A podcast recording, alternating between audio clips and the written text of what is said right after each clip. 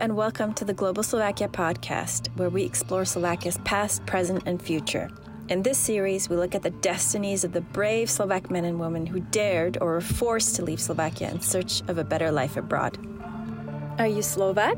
Do you want to connect to your heritage? Follow us on Facebook or globalslovakia.com.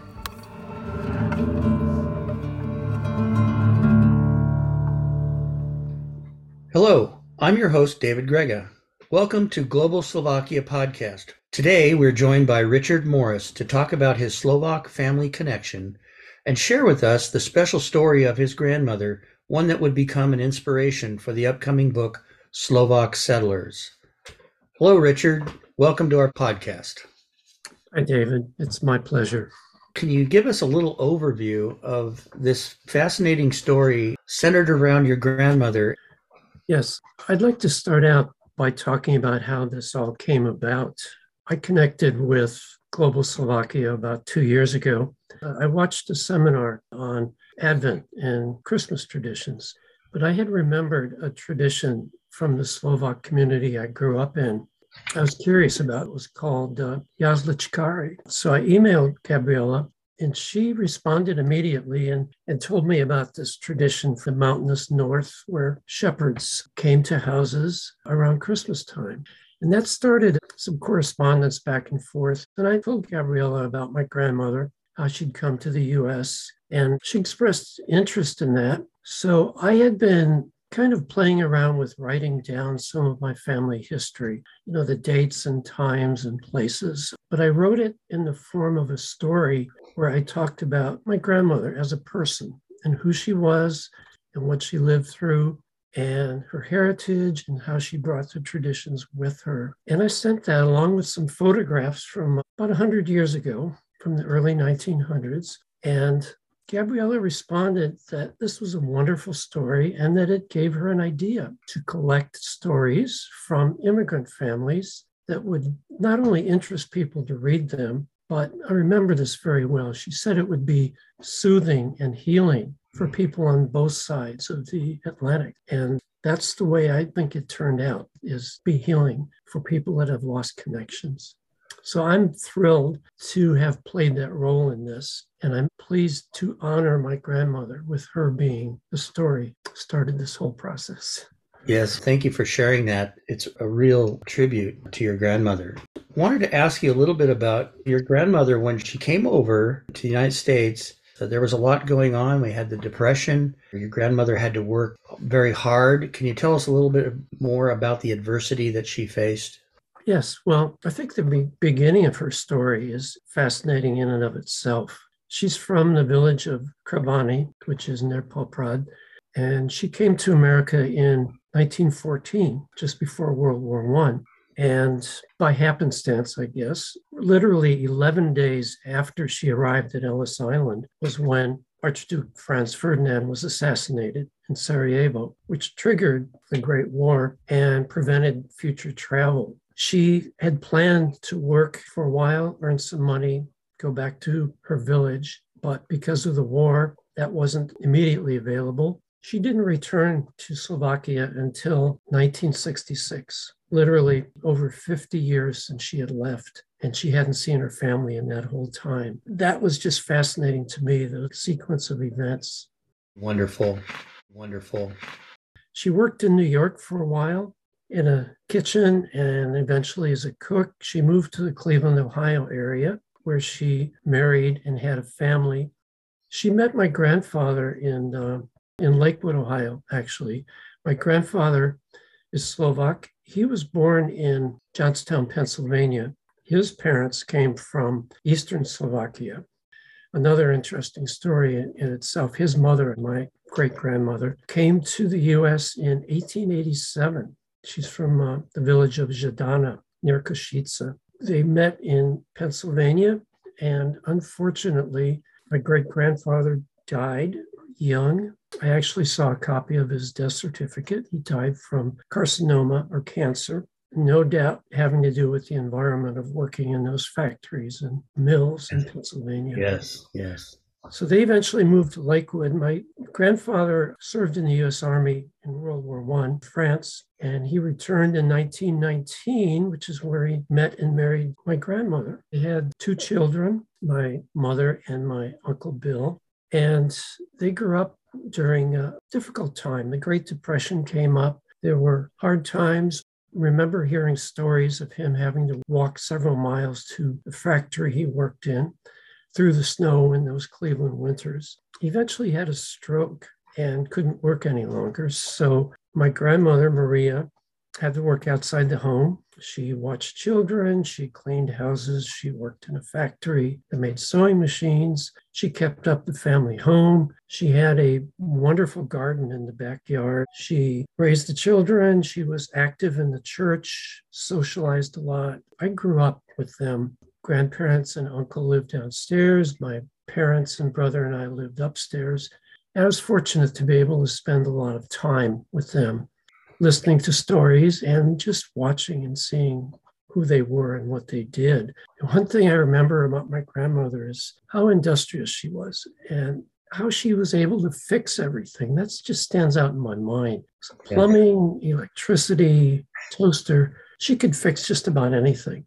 And I think that was part of her Slovak heritage, just people that took care of things. And she was like that. It's interesting to me to go back and look at kind of a dual life almost that they led. The Slovak immigrants assimilated into American culture pretty easily, but they also kept up their Slovak traditions and connections. I have a lot of old photographs, 19 teens, 1920s, and most of them are the still photos. The man is wearing a suit, the woman is wearing a very conservative dress, and they're not smiling very much. I also have some photos from the early 1920s, the roaring 20s in the United States. And the photos show casual dress. The women had short hair, which was popular then. And my grandmother and her friends were wearing, I think, what were called bloomers back in those days. I don't think bloomers or pants were something that you'd see being worn in Slovakia at that time. So they assimilated, they learned English, they adapted to the clothes, to the education system, but they kept up the traditions. Of course, we always talk about food. I think you're not Slovak unless you recognize all the wonderful foods that uh, absolutely, uh, absolutely made over time. My grandmother made all those. Uh, my favorite was halupki, stuffed uh, cabbage. And again, a, a particular memory that I remember most is the Christmas foods, uh, oblatki with honey, babalki, that sort of thing. But she made a sour soup on Christmas Eve that to this day, I have never in my life had any soup as good as that soup that she made. I honestly don't know everything that was in it. It was just fabulous. I, I just have those wonderful memories of those things. Yes, that's great. Maybe it was perhaps a, a mushroom soup with a little sauerkraut in there. Uh, you know, that's one of the Christmas traditional soups that some families have. But it sounds like it was very special time. And as you connect that also to a lot of the religious holidays, which is wonderful. Mm-hmm. We were members of the St. Cyril and Methodius parish the church was only literally a few blocks away from our house. Both of my grandparents and my mother were very active in church and community activities. We went to church every Sunday, of course, and Cleveland, Ohio can get very hot and humid. And it was one particularly hot day. And I'm this little kid wearing my white shirt and tie and suit. And I started complaining about having to wear a suit because it was so hot that day. Grandma said to me, you're not supposed to be comfortable. This is church, which I thought was funny. She said, You're supposed to be bound up tight. And she puts her arms around herself, bound up tight, I guess, is what God wanted back in those days. And I just, I have those wonderful memories of my grandmother. Again, another wonderful memory is we used to walk, usually in the snow, midnight mass, a few blocks to church. And I later realized it probably reminded my grandmother of her mountain village back in Slovakia when it snowed in the winter and walking the church services. Easter time was special too. There were a lot of great traditions there. Again, the foods, my grandmother used to make lamb cake, which is very popular for Slovaks. I didn't realize that at the time. And I had no idea of the significance of what that lamb cake meant to Slovaks and to their history. But mm-hmm. she carried over all of those wonderful traditions. Yes. I know you had a special connection to your grandmother. Can you tell us a little bit about that? Yes. She used to use an expression, joj, and I think it was part of Eastern dialect in Slovakia. When she was surprised by something, she would say, joj. And when something was bad that occurred, she would say, oi, oi, oi, with that type of phrasing. and when something was really, really bad, she would put her hands on her head and shake and say, oi, oi, oi. and the funny part about that is to this day, I still use that expression, which I don't think Americans are familiar with, but I, I can use it and I can remember and picture her doing that. you mentioned in your story something about some ice skates. Can you tell us a little bit about that? Okay. Another really great part of my grandmother's life was she stayed connected with her family back in Slovakia.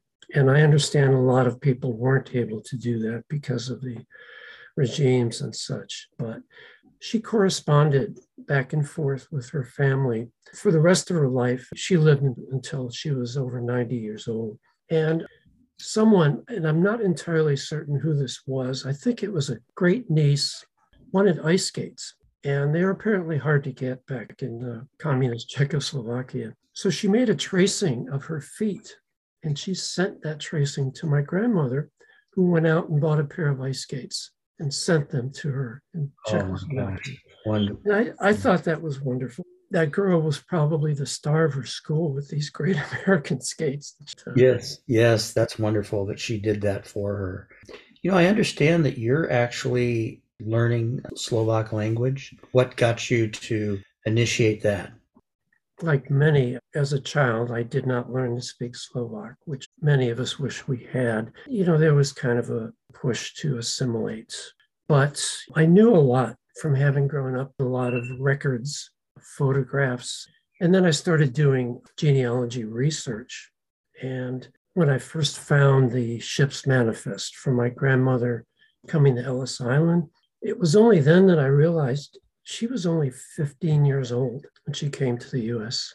15 years old from a small mountain village in Central Europe and coming to a city like New York with millions of people. That just got me more and more interested. In, and along with learning the heritage, I thought learning the language would make that connection too. So, about two years ago, I've been taking Slovak language lessons. And I'll tell you, it's hard for an older adult to learn a new language, yes, but I'm getting definitely. there, able to converse. And a part of that story is just within the last year, I have managed to reconnect with family in Slovakia that we had lost touch with after my grandmother passed away. I found some addresses, I found some names, and I wrote some letters in Slovak and sent some old photographs. And I have received several responses from cousins, surprised to have received that. It's just wonderful for me to make that connection again and to hopefully sometime within the next year finally get to meet my extended family there. That'd be wonderful. Well, you know, it sounds like your grandmother truly embodied the Slovak spirit. She was hardworking, she was generous, and she really holds a special place in your heart. Can you give us some final thoughts? You know, we as a society tend to find our heroes in people that are famous, scientists, sports figures, people like that. My grandmother, Maria Martinkova, was not famous, but she was very special. As I look back on the life that she led, the hardships, the good times, the assimilation, the carrying over of the traditions, the church activities, and such. I have always just greatly admired what she did and all that she accomplished and the wonderful person she was. I realized a long time ago that sometimes one needs only look to family to find heroes. My hero is Maria Martinkova, my grandmother. Well, thank you so much, Richard, for sharing your story with us today. We really enjoyed it, and we will see you down the road. Again, my pleasure, David. Thank you very much. We hope you have enjoyed this episode of the Global Slovakia podcast. Theme music was composed and performed by Zoe Solar. Audio editor is Dea Partak. Global Slovakia is a non for profit organization founded and directed by Dr. Zuzana Palovic and Dr. Gabriela Bereghazyova with the mission of sharing Slovakia with the world. If you like what you've heard, please donate at globalslovakia.com to help us continue to make this podcast possible. Thank you for listening, and we hope you join us next time for the Global Slovakia podcast.